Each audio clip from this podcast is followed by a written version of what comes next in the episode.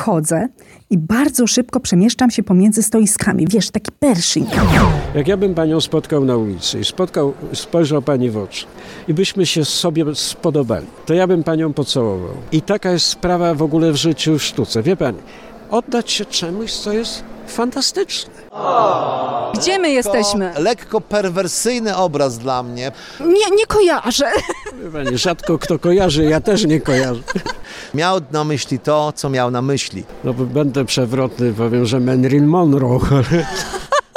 No nie wiadomo, czy się uwalnia, czy właściwie coś burzy.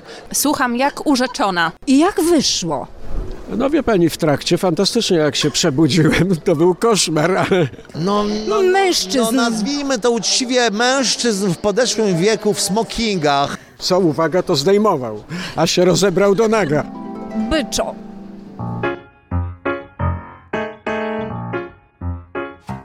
Jak zobaczyć tysiąc prac i nie dostać na głowę? Co łączy Wojciecha Siudmaka z najnowszą Duną? I czy Andrzej Fogt mógłby mnie pocałować na ulicy? O tym wszystkim opowiem już za moment. Nazywam się Agnieszka Kijas i jestem krytykiem sztuki, a ty słuchasz sześćdziesiątego podcastu z serii Dawno temu w sztuce, czyli wszystko, co chcesz wiedzieć o malarstwie, ale bez nadęcia. Dzień, dobry wieczór. Witam cię serdecznie, moja droga słuchaczko i mój drogi słuchaczu, w mojej podcastowej szafie pełnej malarstwa. Jeśli słuchasz tego podcastu po raz pierwszy, to wyjaśnię, że tak, naprawdę nagrywam w szafie, przy czym nie zabawimy tu długo, bo ten podcast będzie w istocie podcastem wyjazdowym. O! Tym razem nie dość, że wyszłam z szafy, to jeszcze wsiadłam do pociągu, ale nie do byle jakiego, tylko do takiego relacji Tychy-Warszawa. Po co pojechałam do stolicy? No oczywiście, że po sztukę.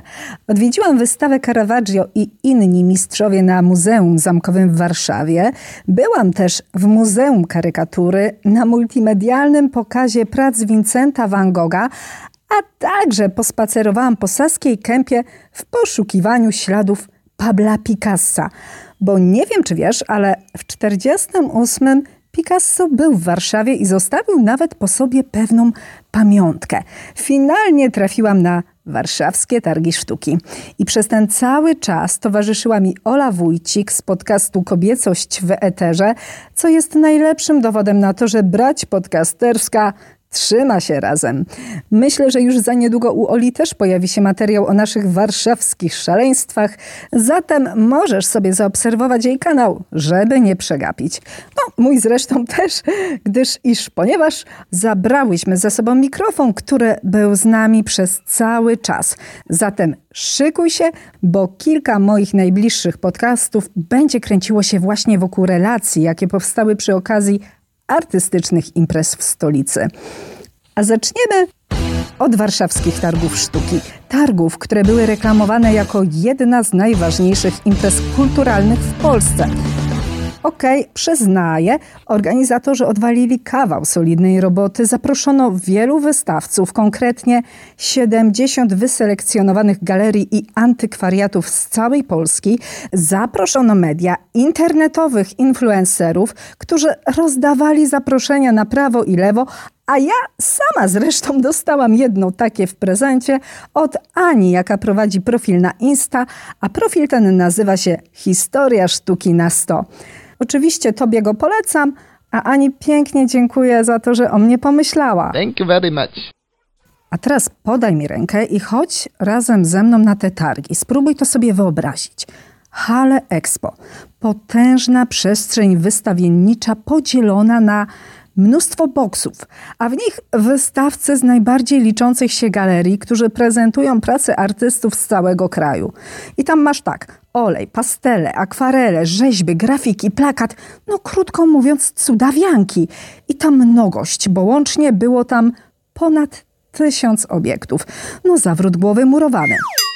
Wierz mi, nawet jeżeli kocha się sztukę, a ja ją kocham przecież z całego serca, to taka ilość może przytłoczyć i fizycznie wyczerpać.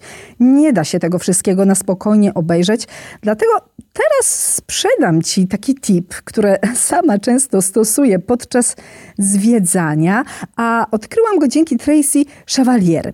Tu dodam, że jest to autorka książki Dziewczyna z Perłą, na podstawie której nakręcono film ze Scarlett Johansson i Colinem Fartem. Recenzję tego filmu nagrałam w dwudziestym dziewiątym podcaście, zatem jak coś, włącz sobie w wolnej chwili. A ten tip nazwałam tak roboczo: odpuść sobie. Bo ja tak mam i myślę, że ty też, że kiedy chodzę po galeriach, po salach pełnych obrazów, to tak mniej więcej po dwudziestu minutach mój umysł mówi dość. I'm out. Wszystkie obrazy nakładają się na siebie, wszystko zaczyna wirować przed oczami, no dosłownie czacha dymi. Dlatego kiedy idę do muzeum, to zawsze wybieram wcześniej obrazy, które chcę zobaczyć, albo gdy znajduję się w jakimś miejscu przypadkiem, czy też nie mam pełnej wiedzy o pracach, które będą prezentowane, tak jak miało to miejsce na targach, stosuję tip Tracy. A wygląda to tak. Wchodzę i bardzo szybko przemieszczam się pomiędzy stoiskami. Wiesz, taki pershing. Nie zatrzymuję się przy każdym, po prostu omiatam je wzrokiem i zapamiętuję te, przy których z jakiegoś powodu zwolniłam.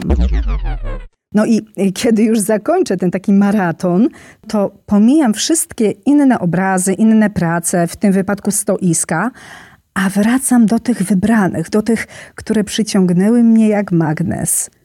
Polecam Ci tę metodę, bo ona wiele upraszcza i pozwala wyselekcjonować to, co naprawdę Ci się podoba.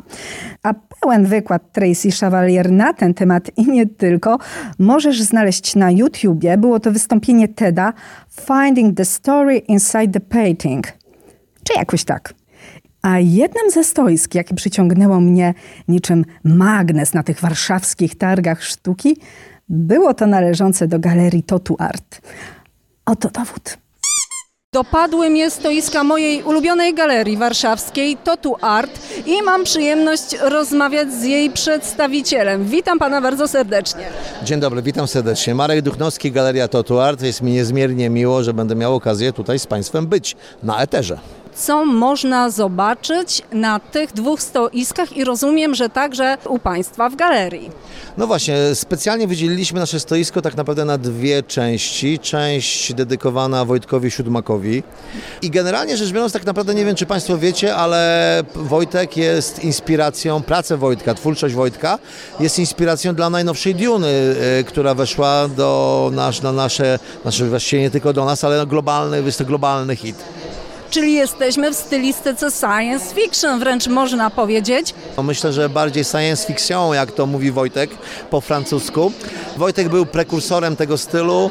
E, od pięćdziesięciu lat mieszka w Paryżu. Jego można porównać, jego twórczość można porównać chyba bardziej do Beksińskiego. Chociaż ja się tak aż na sztuce nie znam, to pierwsza moja myśl Beksiński. Co jest na tym obrazku? Przed nami w przepięknej, ziemistej scenerii wielki gigant, który... No, nie wiadomo, czy się uwalnia, czy właściwie coś burzy. W tle osoby, które wyglądają jak albo jego wyznawcy, albo osoby zmartwychwstałe. Z tyłu wieża, która może być wieżą jako pojazd kosmiczny albo symbolizującą opresyjny system. Myślę, że to trzeba po prostu zobaczyć. A teraz jeszcze może byśmy opowiedzieli sobie o tym, co jest na drugim stoisku, bo to już realizm magiczny jest. Tak, tak. Tu już jest realizm magiczny, ale nie tylko, więc jeżeli mamy rozpocząć od realizmu magicznego, to oczywiście przepiękna rzeźba Rafała Olbińskiego, Art of the Deal. Wielka rzeźba, rzeźba nie tylko wielka rozmiarami i jakością sztuki, ale również wagą, bo waży prawie trzysta kilo. I to jest... Odlew z brązu, patynowany, również seria limitowana, jedna z tych rzeźb stanie w G P W w Warszawie. Krótko mówiąc, chce się powiedzieć byczo, bo to jest rzeźba przedstawiająca byka, ale też nie do końca, widzę uścisk. Tak, tak. Byk jako symbol prosperity, hossy, ale też i energii, też takiej męskiej siły, testosteronu i jednocześnie korpus, który jest de facto pewną transformacją uścisku dłoni, czyli zgody, tak, czyli pojednania, czyli jakiejś umowy. Zresztą Art of the Deal, no sama nazwa mówi sztuka dealu, sztuka umowy, zgoda. Tak, jest to, jest to rzeźba ewidentnie z dobrą konotacją, konotacją jednocześnie energii, ale i również dialogu. No prawda jest taka, że dialogu trochę potrzebujemy w tym naszym zwariowanym czasie teraz. Potrzebujemy też korridy. Nie ukrywam, że ten o, byk w dużej mierze kojarzy mi się z Picassem i z tymi jego wyobrażeniami, ale też jeżeli byśmy sięgnęli głębiej, czyli do czasów prehistorycznych, do tych byków malowanych na ścianach jaskini Lascal. Niech pan zobaczy, jak my głęboko sięgamy. Tak, tak, przed nami przepiękna, cudowna, najnowsza praca rzeźbiarska Tomasza Sętowskiego, zdobywca. Praca, która po prostu przedstawia surrealistycznego jeźdźca wyłaniającego się z miasta, który pokonuje to miasto albo jest jego obrońcą. Myślę, że tutaj tak naprawdę pytanie o to, co artysta miał na myśli, jest tak samo zasadne jak pytanie mojej polonistki, co Mickiewicz miał na myśli, gdy jeszcze czytałem Dziady. Były to trudne pytania, na które nie było o dobrej i oczywistej odpowiedzi. Miał na myśli to, co miał na myśli. Ale nie tylko to. Mamy jeszcze przepiękną, ogromną rzeźbę, rzeźbę przedstawiającą bardzo istotny motyw twórczości Tomasza Sętowskiego, czyli kobietę architektoniczną, architektoniczną, czyli kobietę utkaną z miasta. Wielka praca, dwa i pół metra, wykonana z syntetycznego kamienia. No myślę, mogłaby być ozdobą każdej firmy, ale też i przestrzeni prywatnej, gdzie no tylko warunek konieczny musi być oddech, musi być to duże pomieszczenie. Oprócz tych prac Tomka Sętowskiego, prace dwóch młodych artystów, Adam Bakalarz, wybitny artysta z Krakowa, malarz, który maluje rzeźby i rzeźbiarz, który rzeźbi obrazy. To jest właśnie Adam. I podobnie Ola Prusinowska, najwybitniejsza europejska linorytka, doktor A S P z Gdańska.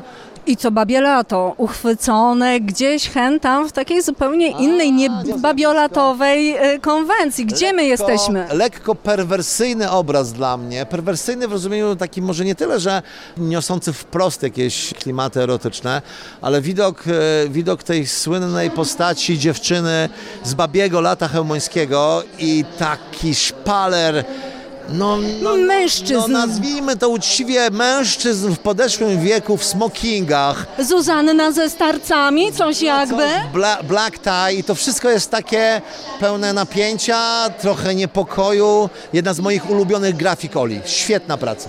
I ten księżyc zawieszony nad nami. No właśnie, czy księżyc, czy jakaś planeta spadająca na to wszystko. Właściwie nie wiadomo do końca, czy to jest...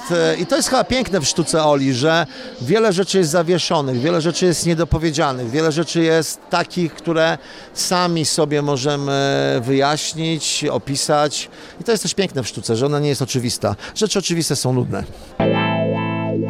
No, a po takiej energetycznej rozmowie wpadłam, i tutaj uwaga, na Witkacego. I to dosłownie, ponieważ moim oczom ukazała się ściana obrazów, które bardzo przypominały pracę tego artysty. I teraz wyobraź sobie moją minę, zwłaszcza, że w moich podcastach aż roi się od Witkacego. Poświęciłam mu trzy odcinki i dla tych, co jeszcze nie słuchali, to powiem, że były to odcinki pięćdziesiąt jeden, pięćdziesiąt dwa i pięćdziesiąt trzy. Mnie wmurowało. Myślę sobie, ej, o co kaman? Czy ten Witkacy naprawdę nie może już wreszcie odpuścić? Cały czas, cały czas skutecznie pcha się do mnie, do moich podcastów, bo to wyglądało tak, jakby ktoś sportretował jeszcze raz te same postacie, które rysował Witkacy. Tych samych bohaterów. Ba, nawet samego Witkacego na podstawie zdjęcia, na którym ma on wetknięty kaszkiet na głowę i wykrzywioną gębę. No okej, okay. Nieco inna kreska, inne kolory, inna technika, ale to wszystko brało się z tej samej macierzy. Zaczyn, artystyczny zaczyn był ten sam. A pośrodku tych wszystkich twarzy wisiało duże płótno. Portret podwójny. Tytuł? My dwaj. Jednego poznaję, to Witkacy, ale... kim do licha jest ten drugi? A nazywam się Andrzej Fogt. Byłem cztery lata temu na zaproszenie mojego przyjaciela, profesora Waldemara Marszałka, w pałacu w Grąbkowie. To jest taki uroczy pałac w prywatnych rękach, niedaleko Słupska, cztery kilometry. O, tak, jesteśmy w Słupsku, to Witkacy. I proszę Pani, ponieważ nigdy nie byłem, wsiadłem w samochód, pojechałem obejrzeć kolekcję Witkacego. Tak się zafascynowałem. Jakaś nastąpiła taka iskra ogromna. Otrzymałem piękną książkę, gdzie są wszystkie portrety Witkacego. Przyjechałem do Warszawy, wyjąłem tektury i papiery i w półtora miesiąca zrobiłem sto trzydzieści portretów. Fascynując się tym potencjałem portretu Witkacego. Oczywiście ja twórczość Witkacego nieźle znam. Oczywiście nie tylko portretową, ale dramaturgiczną i jego teksty i tak dalej, to znam od dzieciństwa. Ale nigdy nie wyobrażałem sobie, że się tym zajmę. To chyba jest spowodowane tym, że wie Pani, moja droga portretowa jest też bardzo bogata, bo ja zrobiłem ponad cztery tysiące portretów różnych. Mam w kolekcji ponad, u siebie w, w pracowni ponad sześćset portretów. To ja tutaj muszę Panu przerwać, wtrącić się w słowo, bo jeżeli Pan jest portrecistą, to proszę mi powiedzieć, co musi mieć w sobie takiego twarz, żeby artysta się nią zainteresował? Twarz jest zwierciadłem duszy. Są osoby, którym bym nie mógł sportretować na przykład, a, to znaczy mógłbym, ale wie Pani, musi być jakaś więź między osobą, którą chce się sportretować, ale przecież nie portretuje się tylko tej zewnętrzności, a przede wszystkim się dociera do, do osobowości i to jest najważniejsze w portrecie. A jeżeli to się przekłada jeszcze na indywidualną formę, bo w sztuce jest tak, że ta forma, formowanie, czyli, czyli ukształtowanie, prawda, towarzyszy... Tak, artysta, stwórca. Tak, tak, można powiedzieć nieskromnie albo skromnie, że jest to jakaś część boskiej łaski i to, jeżeli ta forma jest silna, indywidualizowana, bo wie Pani, ja się nie zastanawiałem, że mam do czynienia z ikoną polskiej kultury, dlatego, bo być może jestem, bo jestem może roztargniony, ale... No takie roztargnienie, muszę Panu powiedzieć, z gestem, bo mamy tutaj tych prac bardzo wiele. Z tego, co Pan powiedział, to spod Pana ręki wyszło ich jeszcze więcej. Natomiast ja się chciałam tak przewrotnie zapytać. Witkacy swoje portrety tworzył nierzadko pod wpływem. I czy u Pana ta sama, ta sama cecha się pojawiała? Nie wiem, czy mam być do tego stopnia dowcipnie, jednocześnie na, naruszyć Pani integrity, bo powiedziałbym, jakbyśmy się umówili, to byśmy zobaczyli. Oj, szykuje się portret. Z, z tym wpływem Witkacego, oczywiście, on używał środków pod pieczołowitą ręką lekarza, swojego przyjaciela. Mnie się wydaje, jak się znam na tej materii, że to raczej kończyło się na podpisie, a nie na, na faktycznym używaniu. Być może używał, może, może używał czegoś, ale powiem ze swojego doświadczenia, ja nie używam żadnych środków. Próbowałem kiedyś zrobić taki eksperyment. I jak wyszło? No wie Pani, w trakcie fantastycznie, jak się przebudziłem, to był koszmar. Eksperyment ko- kończący się koszmarem, ale w trakcie jest człowiek fruwa, no to można powiedzieć, że jest jakaś równowaga, ale... Ale niekoniecznie dla dobrej sztuki. Nie, nie. Jeżeli chodzi o obraz, to się kończy to fatalnie w moim przypadku i myślę, że kończy to fatalnie w wielu przypadkach. Ja dopuszczam, bo ja byłem świadkiem pewnych rzeczy, mianowicie w przypadku muzyków współczesnych, czy jazz, czy rock. Wielu z nich poznałem, takiego światowego kalibru ludzi. Kogo Pan poznał? Kogo Pan poznał? Chociaż jedno nazwisko. Proszę Pani, no bo będę przewrotny, powiem, że Marilyn Monroe. Ale... Widzimy ją gdzieś tu na tych, na tych portretach. Dlaczego jej tu nie ma? Nie ma. Wracając do Witkacego i tej sprawy używek, ja myślę, że on po prostu dla pewnego emploi pisał te piwko plus, plus tam... Na przykład. Oczywiście on był człowiekiem niezwykle złożonym w swej egzaltacji, powiedziałbym. Robił to, co kiedyś zrobił Salvador Dali, jak przyszedł na spotkanie surrealistów, kiedy koledzy mu zarzucali, że on się oddał w łapy biznesu i tylko forsa się liczy, a on wiedział, że go to spotka, założył dwadzieścia marynarek na siebie i garsonek i co, co uwaga, to zdejmował, aż się rozebrał do naga. No więc Witkacy miał coś w sobie, to znaczy nie tylko sztuka, ale również życie było dla niego sztuką. Łącznie z tym tragicznym finałem. To było już poza sztuką. On wiedział, co się dzieje. On nie chciał być upudlony.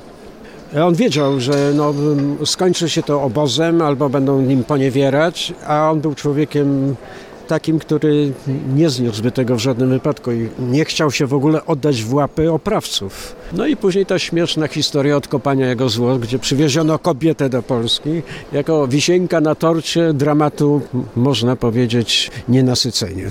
Więc mamy tragifarsę, taką właściwą dla groteski witkacowskiej. Ja myślę, że on tak widział ten świat, który taki jest i był. Bo wie pani, Polska sanacyjna to były Żygowiny. Totalne Żygowiny, takie jak są teraz Żygowiny. Ta sanacja obecna to są takie, takie same trupy egzystencjalne, jak były przed wojną. I co w tej sytuacji może zrobić artysta? Jaka jest rola sztuki?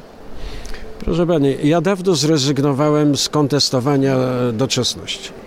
Bo to nie ma sensu? Proszę pani, wszystko ma sens, jeżeli artysta widzi w tym sens. Ale jeżeli stać artystę na dzieło typu Guernica. O, Picasso. Ale w tej chwili to się zmienił już czas. Co można jeszcze zrobić, żeby przeciwstawić się temu kurestwu? Przepraszam, że ja tak to mówię, bo to już jest epicentrum tego i apogeum tego świństwa ludzkiego jest tak zatrważająca, że już właściwie sztuka jest bezradna. Co można zrobić? Oddać się w sferę natury piękna i tworzyć rzeczy, których jeszcze nie było, czerpiąc z innego źródła. No i teraz mnie pan wzruszył. Bo to jest, wie pani, jedyna sprawa, bo przecież, proszę pani, jak ja bym panią spotkał na ulicy i spotkał, spojrzał pani w oczy i byśmy się sobie spodobali, to ja bym panią pocałował.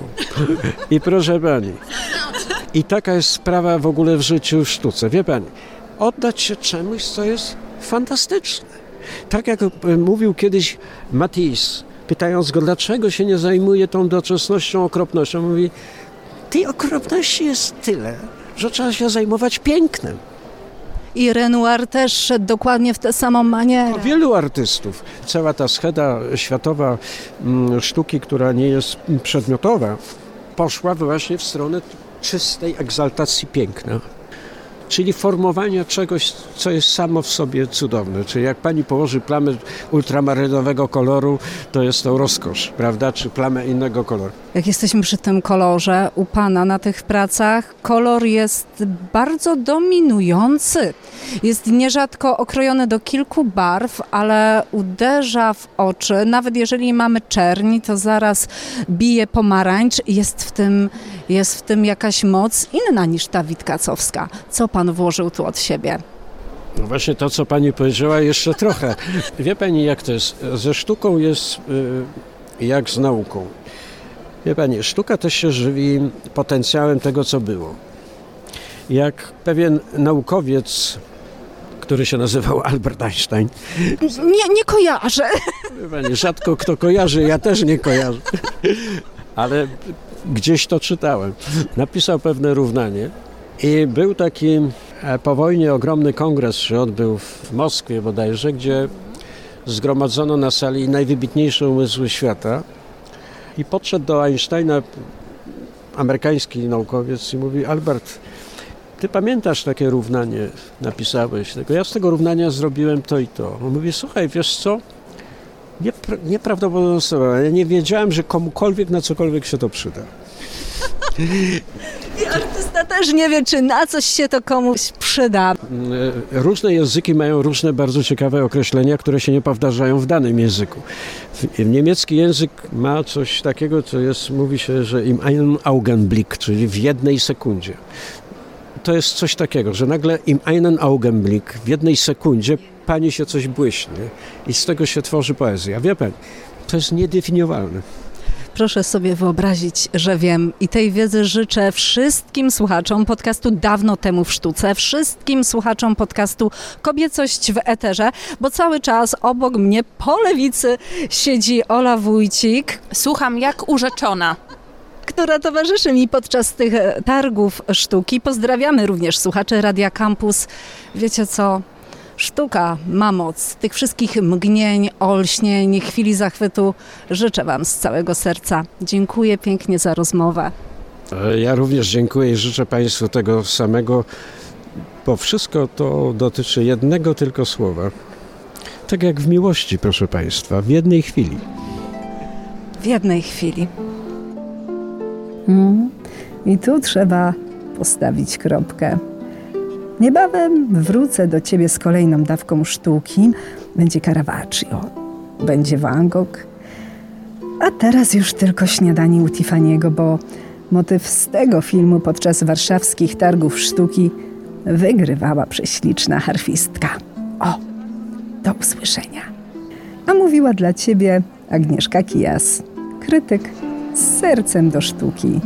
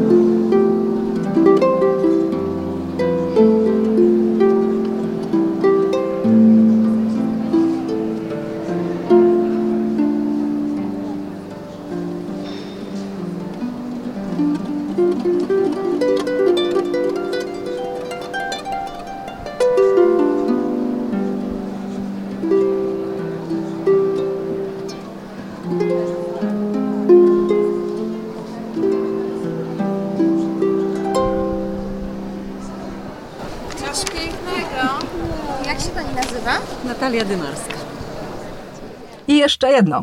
Jeżeli podoba Ci się to, co robię i chcesz rozpocząć ze mną zawodową współpracę, napisz do mnie na fejsie lub na Insta. Profil nazywa się Dawno temu w sztuce. Ustalimy co i jak. Wspólnie zrobimy artystyczny projekt.